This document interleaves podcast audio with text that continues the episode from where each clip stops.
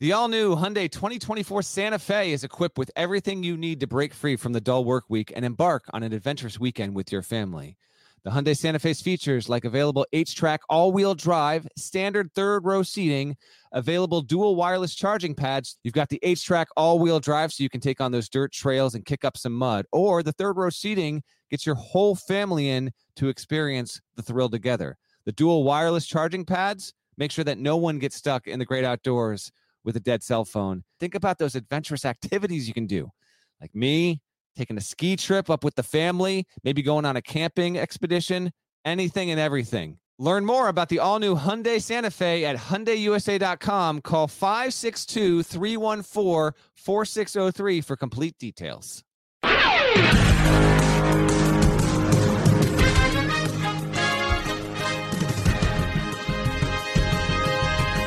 Okay, welcome into the Eye on College Basketball podcast for everyone listening. If you were able to watch live on YouTube Friday night, we did a watch along with UNC UCLA closing out. That was great. David Cobb is here with me. GP is in studio.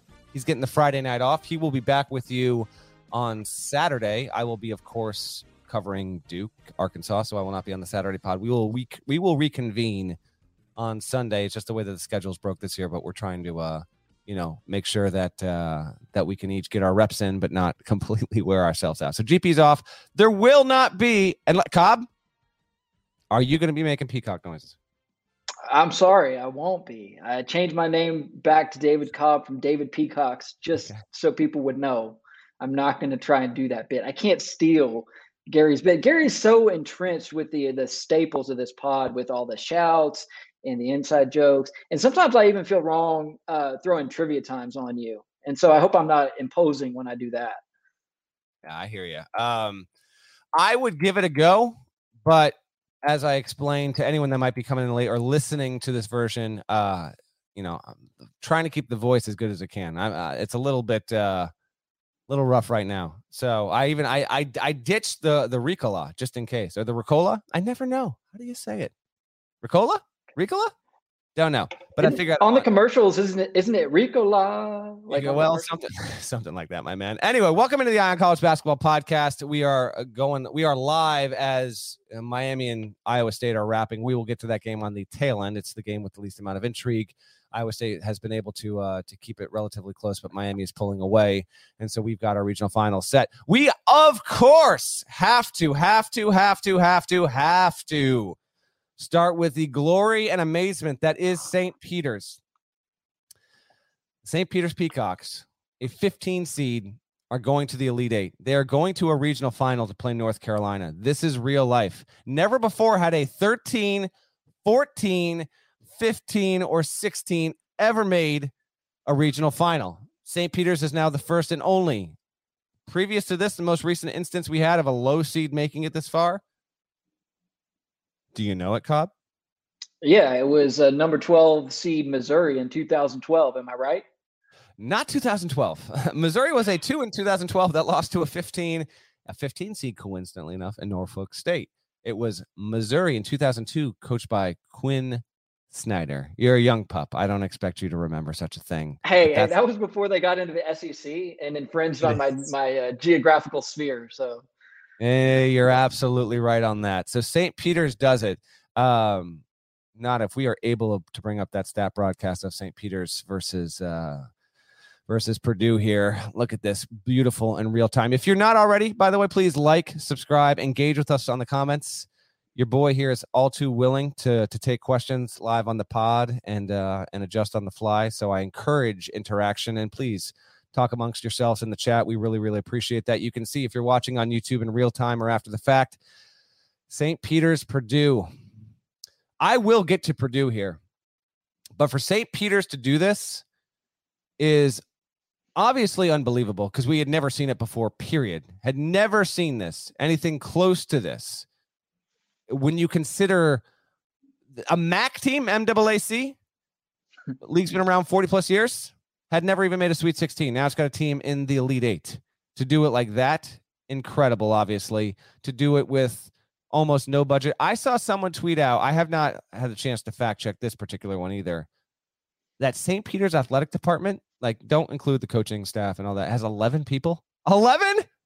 11 people. And they beat hey, Purdue hey. in Philly. How about that SID right now? I saw his name earlier and I, and I should have written it down to give him a shout out. But can you imagine?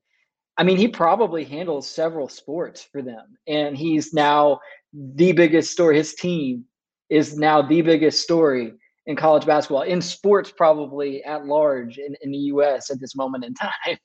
Uh, there's nothing, nothing that can prepare you for the onslaught of requests and just the mayhem of that role. And he's one of the 11 employees in that entire athletic department. That's uh, shouts That's to that guy.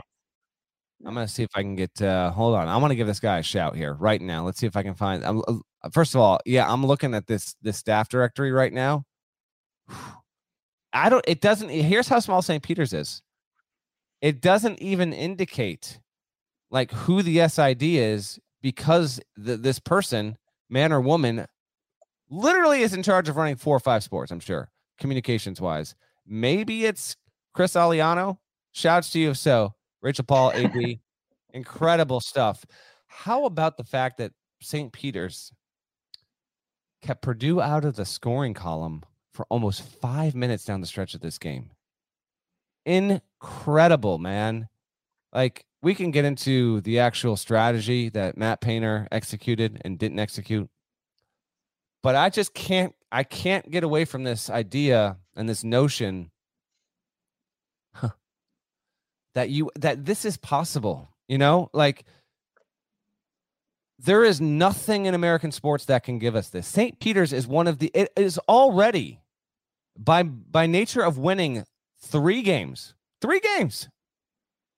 It's one of the greatest sports stories in American history. It just is. I, if you yeah. if you really understand all of the elements at play against a school and a program like St. Peter's from even doing something like this, from winning three in the tournament, beating Kentucky, beating Purdue, and then beating arguably the best mid major in the sport in Murray State, doing that, it's incredible. Cobb, I've said you know, enough. What are your thoughts on this?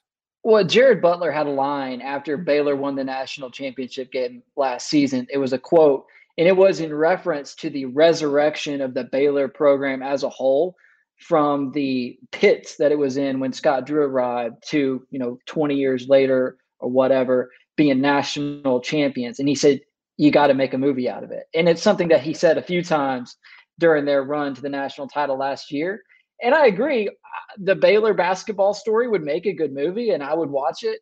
But my gosh, the St. Peter's movie is made for Disney Plus, or you know, choose or Paramount Plus. You know, choose your your your platform there. It is unbelievable. Let me just go through the list here, and I didn't get through the whole roster, but a few guys who played key roles tonight. One that sticks out: Clarence Rupert.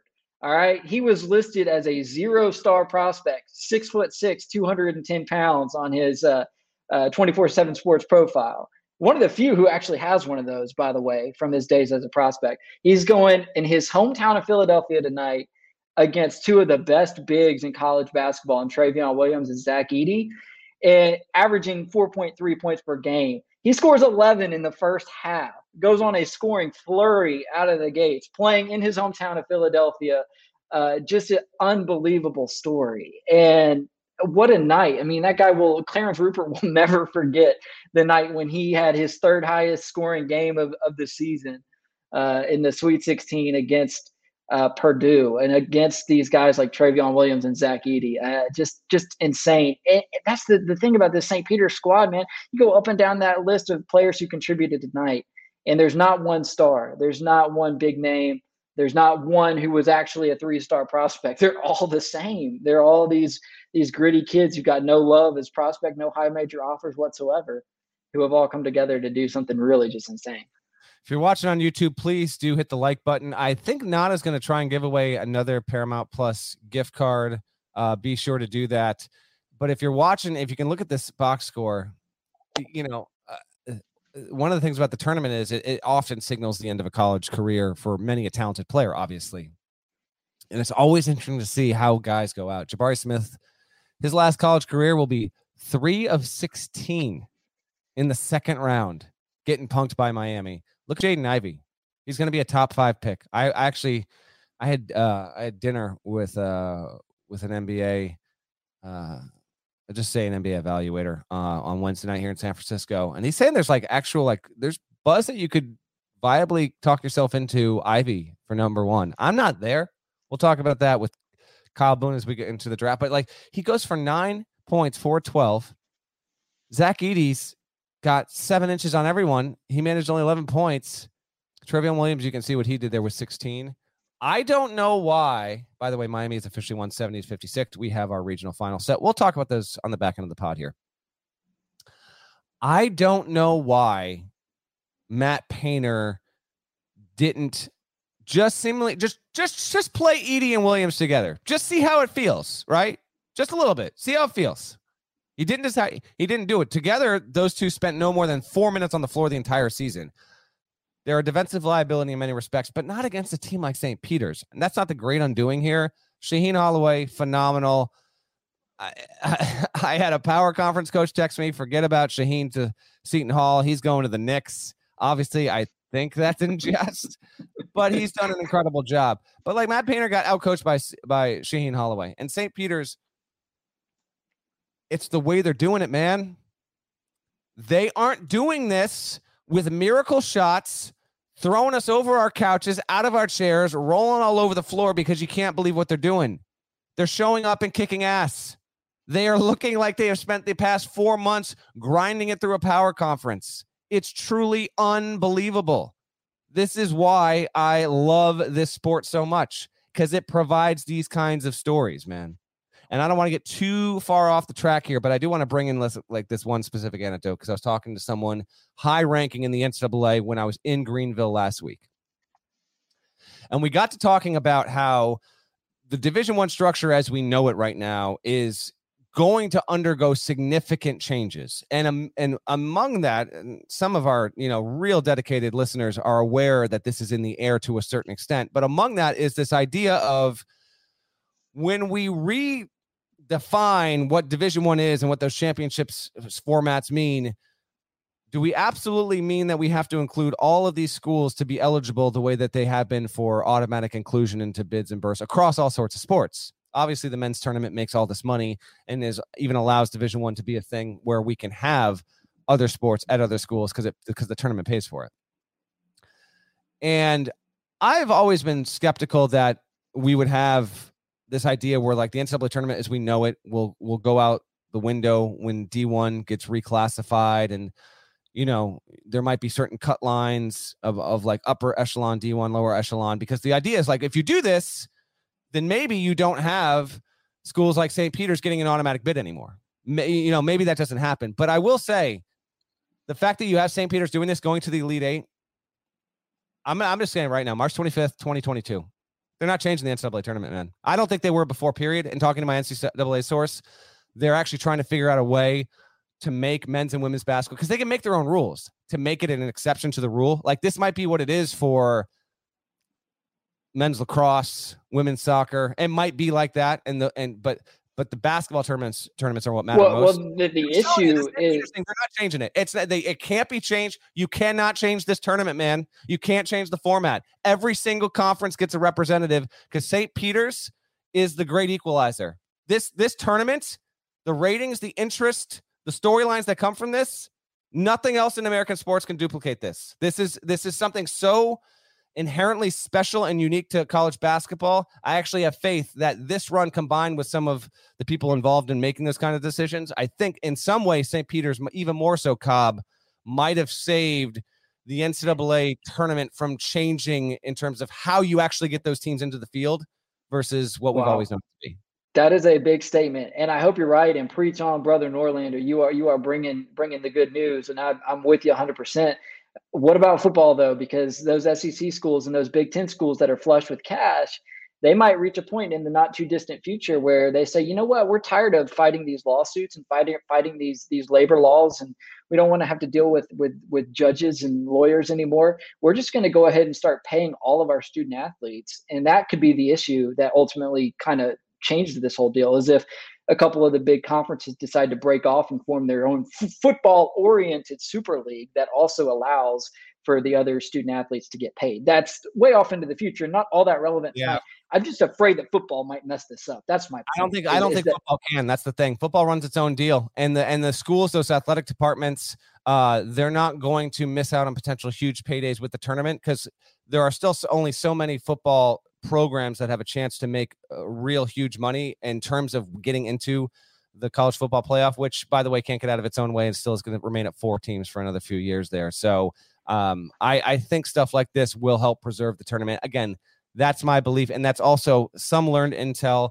But there's more to be decided in the coming months. Again, we'll talk about that more in the offseason for sure on the podcast. As for the actual result here and what Holloway's done and knocking off Purdue, Big Ten doesn't have a team in it anymore. Big Ten drought will continue. Last one in national championship in the year 2000 with Michigan State. I don't. I I've always had a hard time, Cobb, grappling with this idea that performance in the tournament should allow us to draw these big picture narratives on conference strength overall. It's a random results generator. No bigger evidence of that than the Peacocks themselves. Hey, you, you you're telling me you don't believe the MAAC was a better league than right. the Big Ten this year? Come on now, St. Peter's and Iona. Exactly. Exactly. So I just I just can't get enough of this story, dude. I have regional envy. I'm out here in San Francisco. Happy to do it. We'll see what we'll get to Duke in a second. Uh, we'll see what that brings tomorrow. But uh, uh, uh, envious of all the hacks out there in Philly that get to uh, they get to uh, they get to write about St. Peter's and Shaheen Holloway. I the, the the contract is getting redrawn up by the day, my man. like this guy can command anything he wants at this point. By the way, Doug Doug Waters is our guy. He's the SID who handles men's basketball at St. Peter's. He also handles uh, women's volleyball and softball. And uh, so just three sports.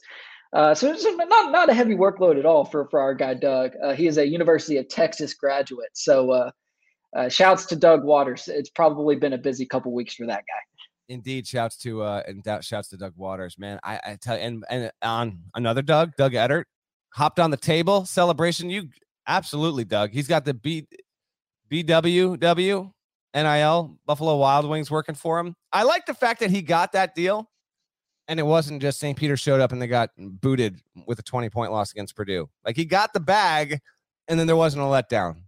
Really, really great. And he said, what did he say? The cameras caught him with like 11 minutes to go in a one point game. I think he said to himself on the foul line, "Let's go, baby." I think he yeah, it's that. go time. I think he said it's go, time or something like that. Yeah. Yeah. Dude. St. Peter's might go to the final four. It's got to get with their one more team. St. Peter's versus Carolina. Man, oh man, oh man.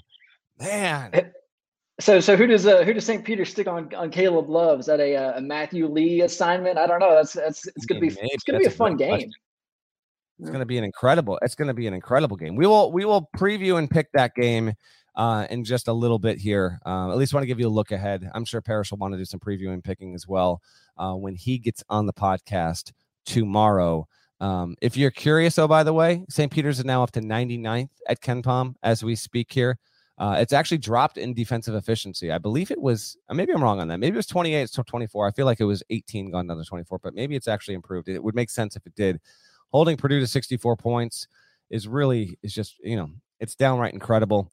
Um, Clarence Rupert having the game of his life, going for a game of his life, and he had 11. But he just he was everything they needed him to be, man. Doug Edert came the half of his life. Yeah, yeah, the half of his life, and that's yes. that's the crazy thing about this team is that it's a different player in every every moment when they need somebody to step up. Somebody different does it. I'll give you another example. At the end of the first half, it was uh, Jaylen Murray who's really just a role player for this team. And he gets a key bucket right before half. Purdue had opened up a 33 27 lead and looked like they were maybe generating some momentum going into the half. That six point lead was their largest of the game. And then Murray gets this bucket. And so the fact that Shaheen Holloway in this moment is still trusting 10 players. I don't know if, if you noticed, but that first uh, substitution that they did very early in that game, it was like a full on line change with yeah. five guys coming in. And the fact that he stuck with that on this stage in the Sweet 16 and that those guys came through, man, just what an awesome culture they have. Awesome culture. Great scenes afterward when the whole team was mobbing around Shaheen when he was talking to Jamie Erdahl for the post game interview. Nada, if you have that tweet uh, that you can just bring up from uh, from our guy Mile High Brendan, we have a listener who's a longtime listener, and every year he makes this huge homemade bracket and he fills it in and it's just awesome and he's got this whole deal with st peter's. I want to give him some love. I don't know if he's watching live right now. If not he'll uh he'll be listening. He'll can come back and watch the youtube version of it. Um but it's just it's just really really cool. This kind of speaks to um you know the deep intense passion and uh and how much we love uh college basketball. This guy makes his own huge huge bracket I texted it to you, Nada. I think you might uh, you might be able to bring it up in a second here. Uh, while he's doing that, um, for Painter and for Purdue, I mean, it's just it's disappointing, man.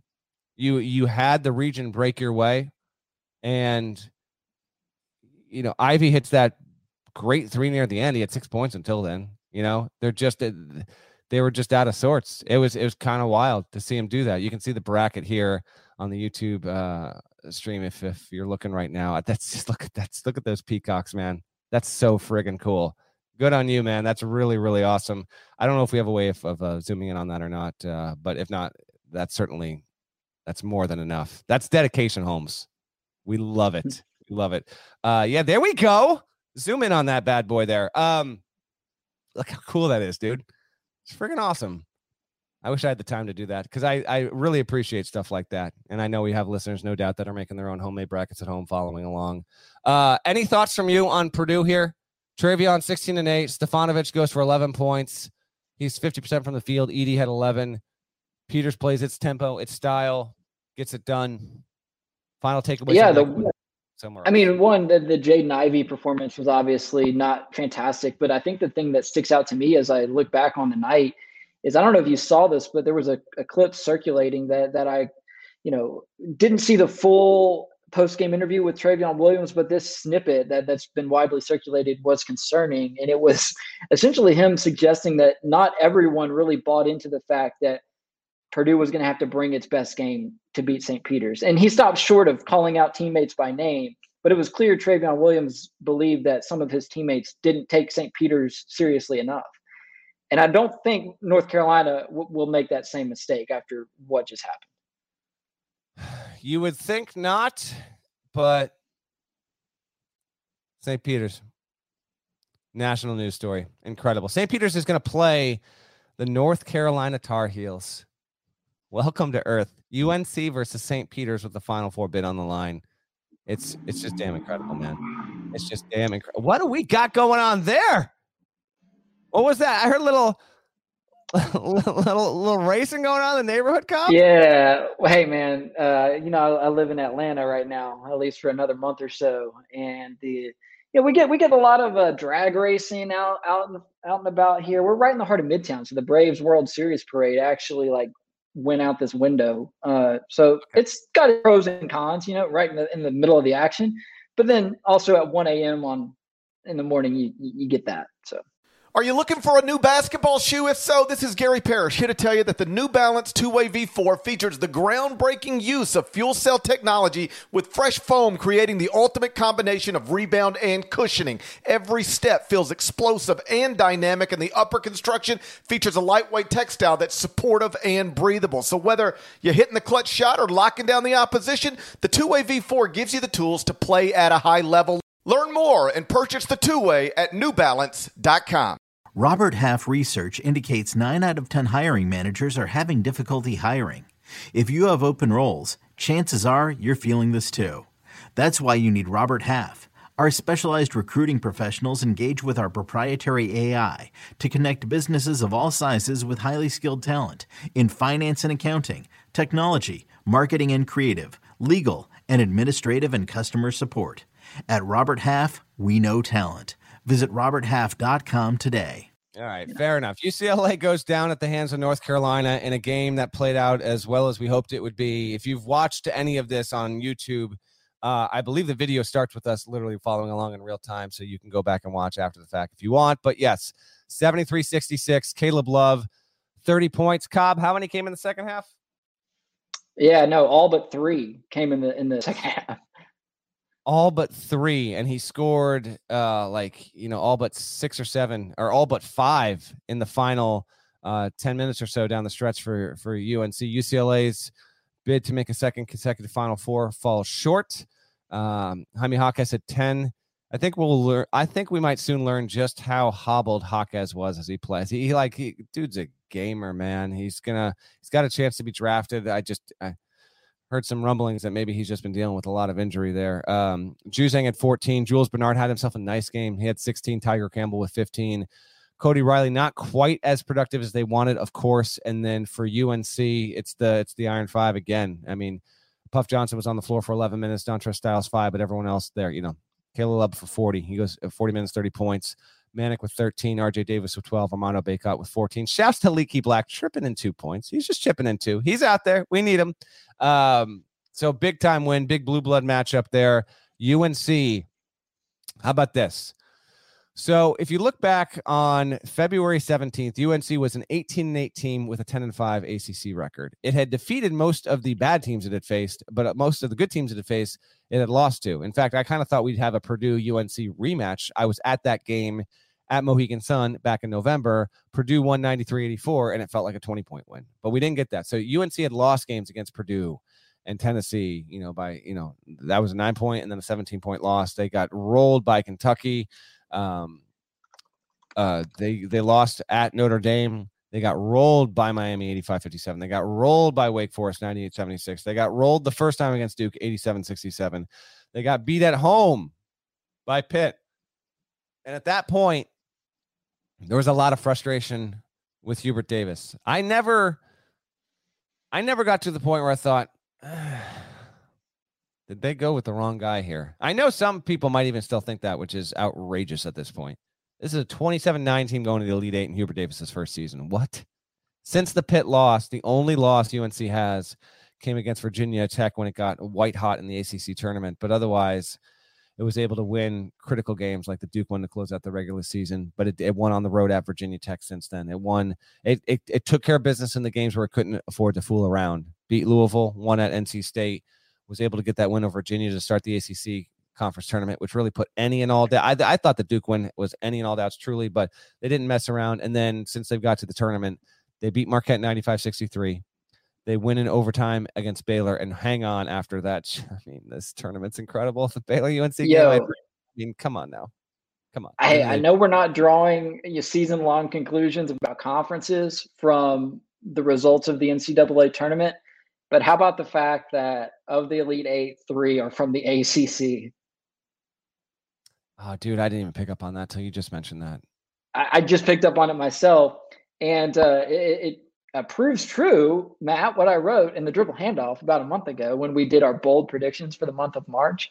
Uh-huh. I'm going to uh, t- put this out there since I've been wrong about so many other things. It, it's nice to remind myself that I was actually right about something uh, I, I, wrote that matching the Pac 12's mark from last year's tournament might not be realistic, but the ACC will salvage some dignity in March, perhaps through a deep Duke run and a few surprise Sweet 16 runs from poorly seeded teams. Yes. Well done, Cobb. Well done. I, have seen a few comments here on. All right, let's take it easy on the. uh on the Jerry Pilot. Well, yeah, I know. We listen. Everyone coming in for the pod version didn't see us talking about Palm calling it ACC and the 14 Dwarves. We've already addressed that. We addressed that in the watch along. We get it. It's a rough night for our guy JP. Okay, his Boilermakers are out. ACC. Whew. Oh boy. Three teams out of the final eight. Great stuff from the Tar Heels. They move along. UCLA. You know what? You had yourself a good season. All right. You were able to get to a Sweet 16, 27 and 8. You had some health issues on this on this roster this season. Mick Cronin did himself nice. Oh, by the way, Mike Lewis, UCLA assistant. He will be the next head coach at Ball State. Um, let's just go quick thoughts here on this UNC St. Peter's matchup. GP, and I think it's Boone on Saturday. Am I right, Cobb? You're off duty tomorrow. It's going to be GP and Boone tomorrow. Yeah, Okay, so since it's you and me here, we can offer some picks and thoughts and predictions. Just lay out the matchup for me. Carolina, Tar Heels, Peacocks, two shades of blue. Thoughts, picks. Tell the people. I mean, at this point, at this point, there there's nothing that St. Peter's hasn't seen yet because they saw the elite Purdue offense tonight. Didn't bother them. They held Purdue to its third lowest uh, points output of the season. They've seen the elite physical bruising big in Oscar Tshiebwe, and that didn't phase them really. And they've seen another complete team in the second round as well in Murray State, a team that can get up and run, a team with really good guards, and that didn't phase them either. So, what about UNC is any different from these other teams that will all of a sudden put a shock into St. Peter's system? I mean, I, I don't see. It. I'm not. I can't sit here yet and, and say, oh yeah, St. Peter's definitely win straight up. But there's nothing about UNC that I see that makes me think, oh yeah, this will be the one that makes St. Peter's, you know, wilt uh, and, and, lay down and roll over. I, I, there's nothing about UNC that makes me believe that. I don't think there's anybody that St. Peter's would roll over for at this point. Uh, St. Peter's beat Kentucky, which sits at six at KenPom right now. It beat Murray State, which did take a tumble. Murray State's now down to 33. And then beating Purdue. Purdue, as we close out Friday evening, Purdue is now the 14th team at KenPom. North Carolina is 18th. Certainly capable of losing to St. Peter's. Uh, I adore the fact that we are getting you in again. I'm going to harp on the point because it's incredible, man. It just is. I'm looking at this screen right now, the post game on TBS. I'm looking at North Carolina and eight versus a 15. One of the three greatest programs in the history of men's college basketball, UNC versus St. Peter's. I saw, how about this stat? Dude, are you ready for this? Credit to Danny Neckel, who I think was the first to share this, and then some other people have co opted it. St. Peter's has more victories over one, two, or three seeds in the last eight days than Gonzaga has in 20 years. Oh, my goodness. Wow. So St. Peter's is two and one against one, two, or three seeds in the tournament in its history. Gonzaga's one and 11 against one, two. Again, I've seen this shared by a couple of other, other people. I, I think that fact is is accurate and it's blowing my friggin' mind, dude. Crazy. Um we're we are two wins away from Duke versus Carolina in the final four. Oh my god. Okay, a question for you. Question for you. Hey, hey Matt, no, we're also two wins away from Arkansas versus St. Peter's in the final four. okay. I, I one of my good buddies texted me this earlier tonight. Pick one or the other. What's the bigger story? What's the bigger story? Okay. Not the story you want to see more. What's the bigger story? St. Peter's gets to the final four. Let's say St. Peter's gets to the final four and loses to Duke. Okay. Or Duke wins the whole damn thing in Coach K's final year. What's the bigger story? Uh, uh, St. Peter's making it to the Final Four. It will encapture the nation. You you alluded to this when we were talking a few days ago on this pod, and and the the phenomenon will only reach another level if there's a whole nother week of build up to the Final Four. Which, by the way, that week of buildup encompasses more days because it's uh, Sunday to Saturday as opposed to Sunday to Thursday. And if you got uh, St. Peter's in the Final Four buildup that lasts from Sunday to Saturday, oh my gosh, they will be they will be the talk of this nation. And you know, unless Tom Brady retires and unretires again, uh, you know, unless LeBron announces this is it, uh, it'll be St. Peter's. It'll be St. Peter's. Getting some blowback in the comments on YouTube about the idea that Coach K winning it all in his final season wouldn't be that huge of a deal. I'm simplifying it. It would absolutely be humongous. Are you kidding me? He's the greatest coach in the history of the sport, winning it all. And especially if he went through North Carolina to do it. My answer is St. Peter's, though, in particular because St. Peter's from Jersey City, right there in the New York metropolitan area. Yes, part of it actually is where they're based out of. And you have the media capital of the world in your backyard a 15 seed going to the final four would barely outpace Duke winning the title for Coach K and Coach K walking off with the national championship because that's the absolute most flawless way to finish a career. It would be incredible, but it would be really close. Let's pick this game before we get to the other two. I will go. Man, let me be clear on this. I don't it doesn't matter to me who wins. All right. It's incredible story either way. I get I get to cover Carolina Final Four. Are you kidding? Yeah. or I get to see St. Peter. I don't. It, either one's awesome. Okay. So a part of me is like, yeah, I want to believe. I want because uh, here's the deal, man. Like, we ever gonna see this again? I'm 40.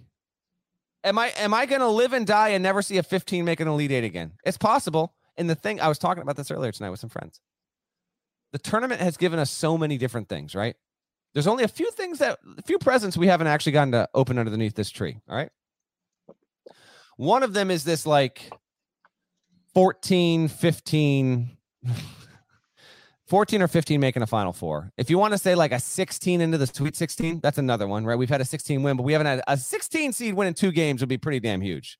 And we haven't had a team outside the power conference structure win a national championship in the modern era with the tournament as we know it. There's only a few things that we still have not seen.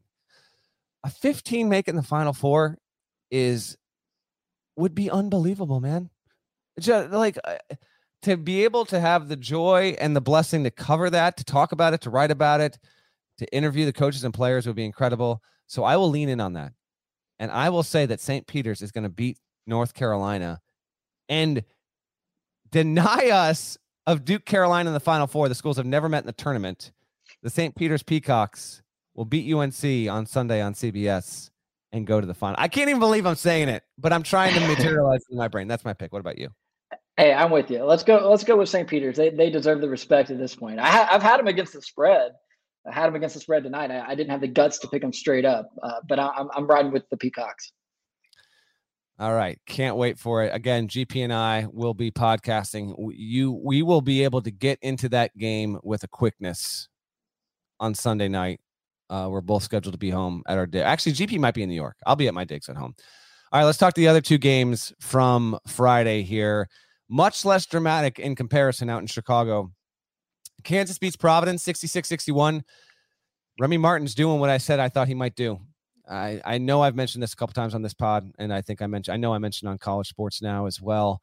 Uh, Remy Martin becoming a significant factor after a season where he was, you know, he was just a bit player. Uh, he goes for 23 points, seven rebounds, three assists. Kansas holds off Providence. The Friars made a, a good push.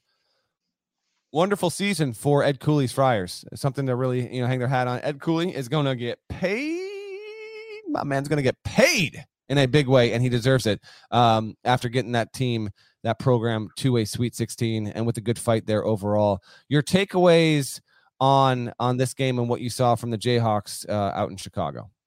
Yeah, no doubt. Uh, I'm glad you were on the Remy train uh, going into this one. I was kind of kind of not. I, I had my doubts about whether or not he could reintegrate to the team after playing such a minimal role during Big 12 play. It just seems like such a high leverage situation to go back to playing starter level minutes in the NCAA tournament when your game is on the line in a single elimination tournament.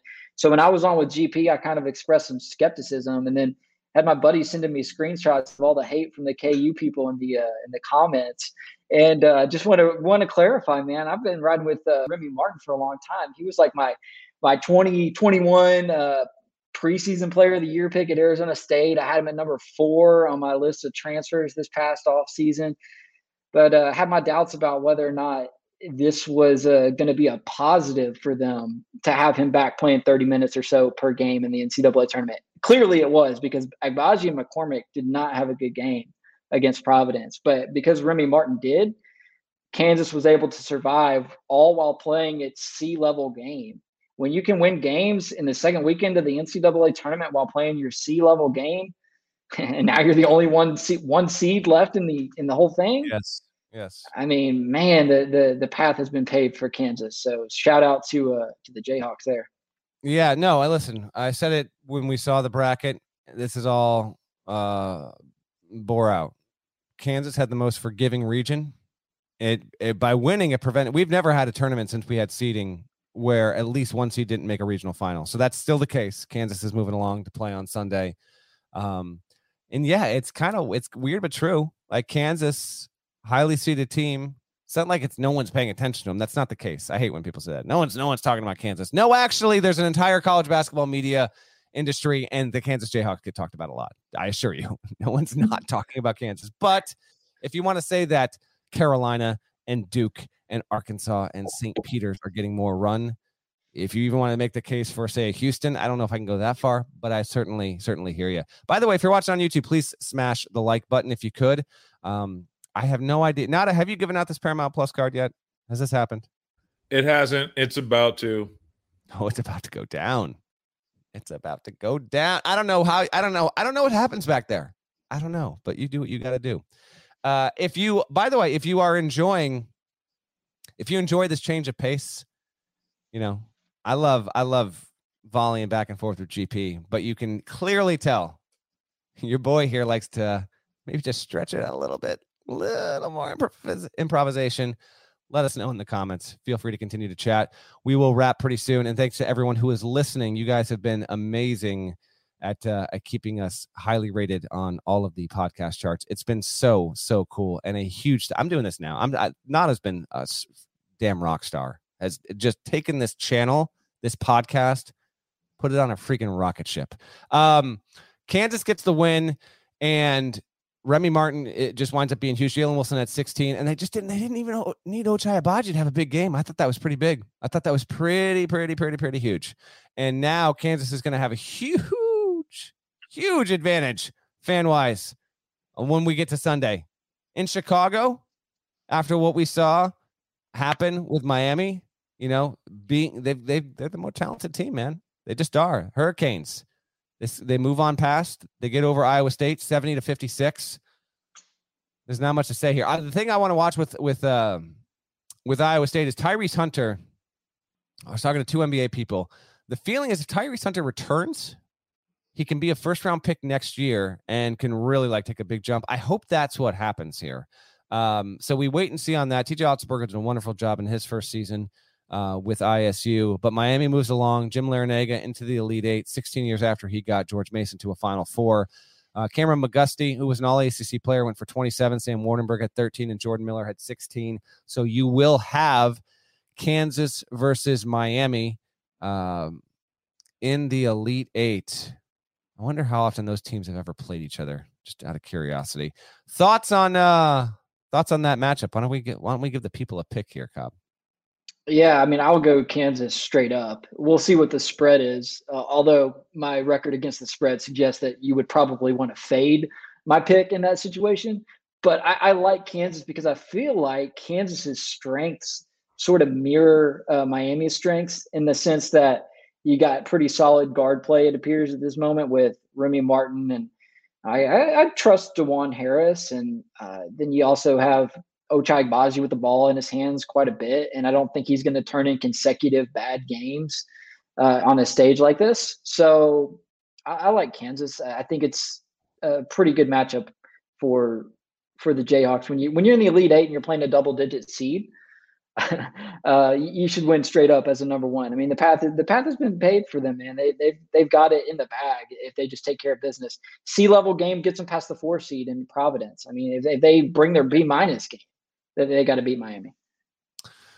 Yeah, no doubt about it. Um, these teams have met four. These schools have met four times previously. Last happened in '91. Kansas is three and one all time versus Miami, but they met in uh, in '87, '89, '90, and '91. So it has been a hot minute. I thought that I like I couldn't recall ever seeing these two teams play uh, play each other. Um, by the way, the last time Duke and UNC were both in the Elite Eight was 1998 last, last time we had both Carolina and Duke into the regional finals there. I will go with Kansas to beat Miami uh, and get to the final four.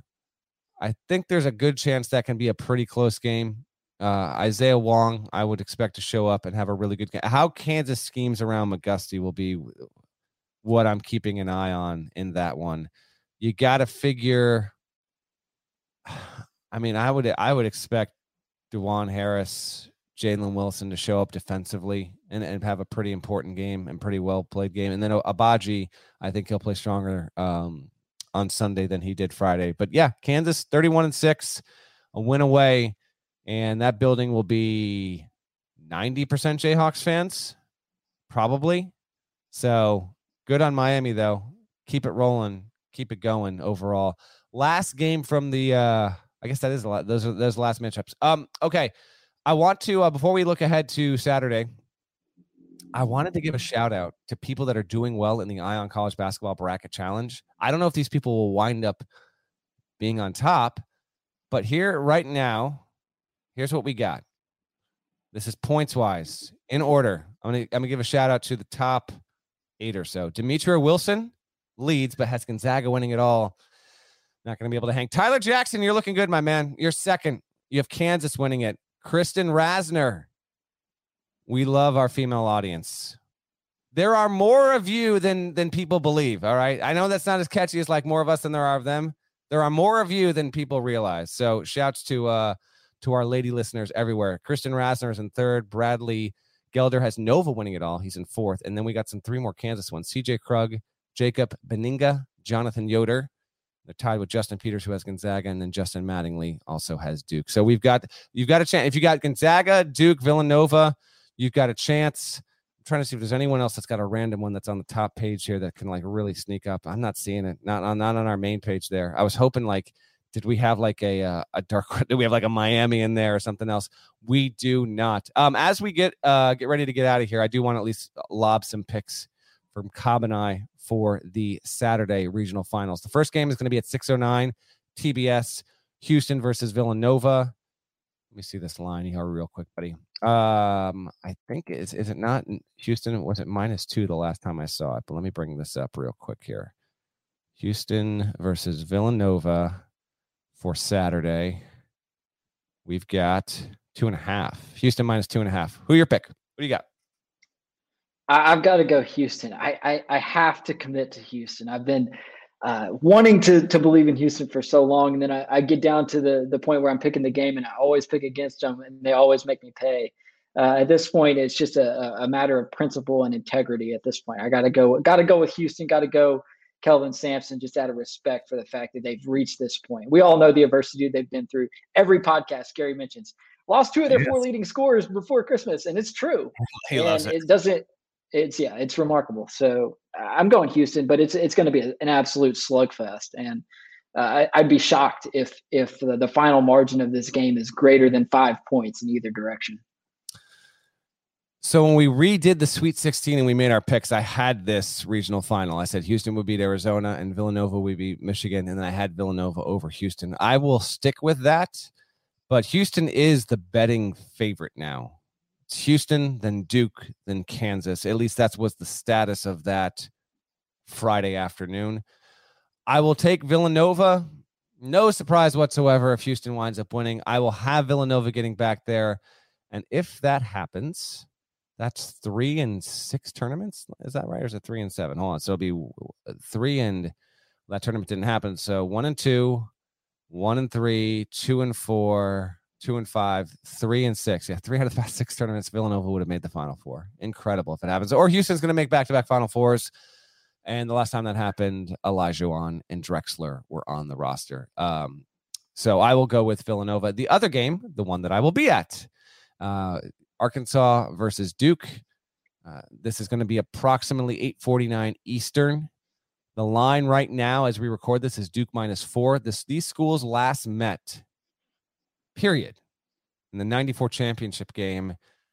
That's the that's the last game that I have consistent, vivid memories of being allowed to stay up and watch. I can remember parts of UNC Michigan '93 Webber time. I remember parts of that but the one that I actually have clear memories of, like the the, the parents let you stay up, see the whole thing, and I can remember is is Arkansas beating Duke in the '94 title game, and I remember rooting like hell for Arkansas for no other reason than I just thought that the way that they played, like they to me, they seemed like the coolest team in the sport at that point. Uh, and then Toby Bailey came along in '95, and I was aboard the UCLA train, and then Tony Delk arrived in '96 Kentucky, and then it was all over. I will go. I will go Duke here to win and to cover. I do think there's something to be said for the fact that these coaches and these play like they they're, they're completely unfamiliar with each other. Duke had a Michigan State team that it had faced like personnel they had, and Izzo and K plenty familiar with each other, and then Texas Tech even K had faced Adams' defense when they beat them when the Zion was on the team. It was like a nine point Duke win three seasons ago, so there was some level level of familiarity I think helped. With Muss, it's a different deal altogether and I think Jalen Williams and his play, and I would think that Williams will. I would think Williams will try and match up more. I think on Banchero uh, than Mark Williams, but that'll be an interesting one. I'm, I'm interested in seeing. And then JD Notae, the dude's got the greenest of all lights, and he's he's he's averaging I think like 0.76 points per shot in this tournament. He's not been efficient, but he just goes. When I was talking to Muss on CBS Sports HQ Cobb after the win on Thursday, he said he like because Notae took 29 shots. He's like, it felt like more than that to me in the game, and it sure did. Um, I think we've got a decent chance at a really, really good game. Arkansas is capable of winning it, no doubt. Can, can can definitely win this game, but I will go with Duke to win to make a Final Four, and in doing so, uh, K would get to a 13th Final Four that will break the tie with John Wooden for the most all time, and then K would basically uh, basically have almost not every record like he you know he doesn't have more conference championships than bill self and stuff like that but like the only one that he would could never get is, is the national title one that's wooden with 10 uh, but he'd break the final four tie with them and considering that wooden never had to win six to get to one uh, it's already even better in, in my opinion but yeah i'll take duke to win the cover what about you bud uh, what i got a question for you from a a standpoint of covering the game, would you rather cover Duke versus St. Peter's or Duke versus North Carolina? My gosh, look at you coming with these questions. okay, hold on. First of all, hear hear this chair right now. By the way, Major Creak situation. Um, that's a wonderful question. Yeah, I got to go Duke St. Peter's. I covered Duke Carolina in a really special, unique, one of a kind deal a few weeks ago. They're both awesome. They're both unbelievable. They're both media catnip. Duke St. Peter's Ima- Duke imagine ever and like Carolina with Carolina with a chance to end K's career. Do it that way? Are you kidding me? Well, just imagine me asking you that question two weeks ago. Oh yeah, I mean, I, I would assume you're on bath salts. Yeah. Uh, I think I'm going Arkansas. So just to throw a little uh, rain on that whole parade there of the hypothetical, uh, I just it's going to be a lot to ask for Duke to turn in consecutive heroic offensive efforts against another elite defense because make no mistake 70.8% shooting in the second half against Texas Tech is unreal and scoring more points. Duke scored more points in regulation against Texas Tech than any other team has this season. Kansas scored more points in a game against Duke or against Texas Tech, but the game went to double overtime. So, in terms of regulation, Duke scored more against Texas Tech than anybody else this season. I don't know if you, I don't know how you replicate that. Uh, I don't know if I totally trust Jeremy Roach to go out and, and be clutch for a third game in a row. Uh, maybe maybe the confidence level is just so high that they get it done. But it just seems improbable to me that Duke can bring that high level of offense in consecutive games when we've seen game in and game out for the most part during this NCAA tournament how defense has been the story, particularly with Houston and particularly, um, you know, with uh, it's it's just proven itself. I mean, St. Peter's versus Purdue, holding Purdue to its third lowest scoring output of the season. I just think Arkansas brings that defensive element. It's going to be hard for Duke to match uh, for the second time in three days. How about this stat? This courtesy of Duke Athletics. So Duke has either trailed or been tied down the stretch in postseason play against this is eh, against Syracuse, Miami, Michigan State, Texas Tech in the postseason. But in the in the closing stretches of those five games, in those four games, they've outscored opponents 57-22. 57 to 22. And two of those games have been winner, it's all over. The way that Duke has stepped up and and found a championship level has been impressive as hell. Paolo Banchero and Jeremy Roach are staring the moment in the face and not blinking. Everyone is playing well. It's been really impressive. I've seen every, you know, every minute of every Duke game since the Carolina closer at home to end the regular season.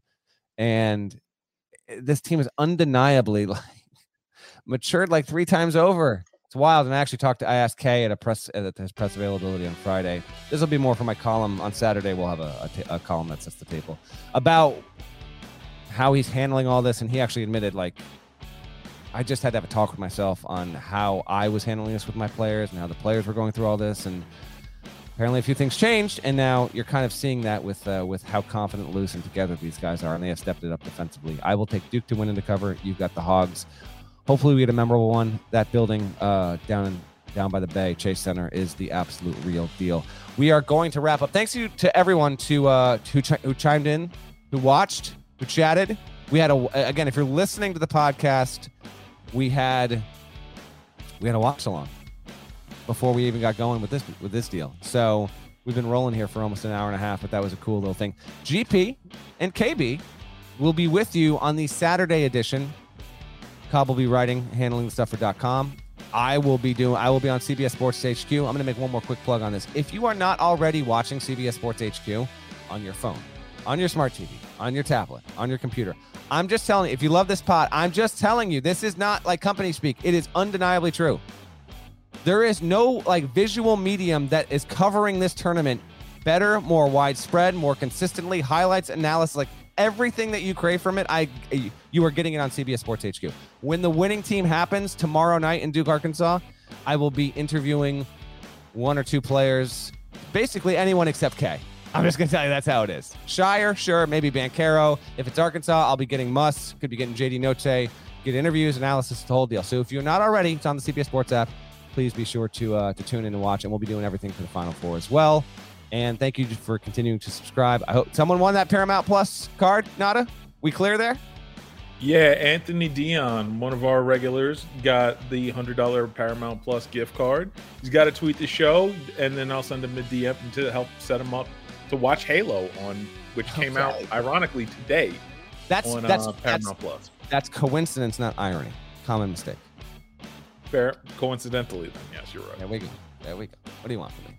I just have words. You know. What do you want? Uh, thank you to everyone for listening. Cobb, closing thoughts? Are you all good? No, hey, sophomore guards in North Carolina, man, it's it's their month apparently. Caleb Love and, and Jeremy Roach turning on the afterburners when it matters the most. There we go. By the way, find Nada on Twitter at Nada the Scribe. Give our boy a follow. Let him know he's doing a kick ass job because that's exactly what he's doing. It's late. He's working it, doing a wonderful job. I'm Matt Norlander. That was David Cobb. Again, I don't do the shouts, not my deal. Thank you for listening. Thank you for watching. We will be back with another episode to recap regional final Saturday, and then I will be back with GP Sunday night to recap everything that happened Sunday and set the stage for the final four. We'll talk to you soon. Later.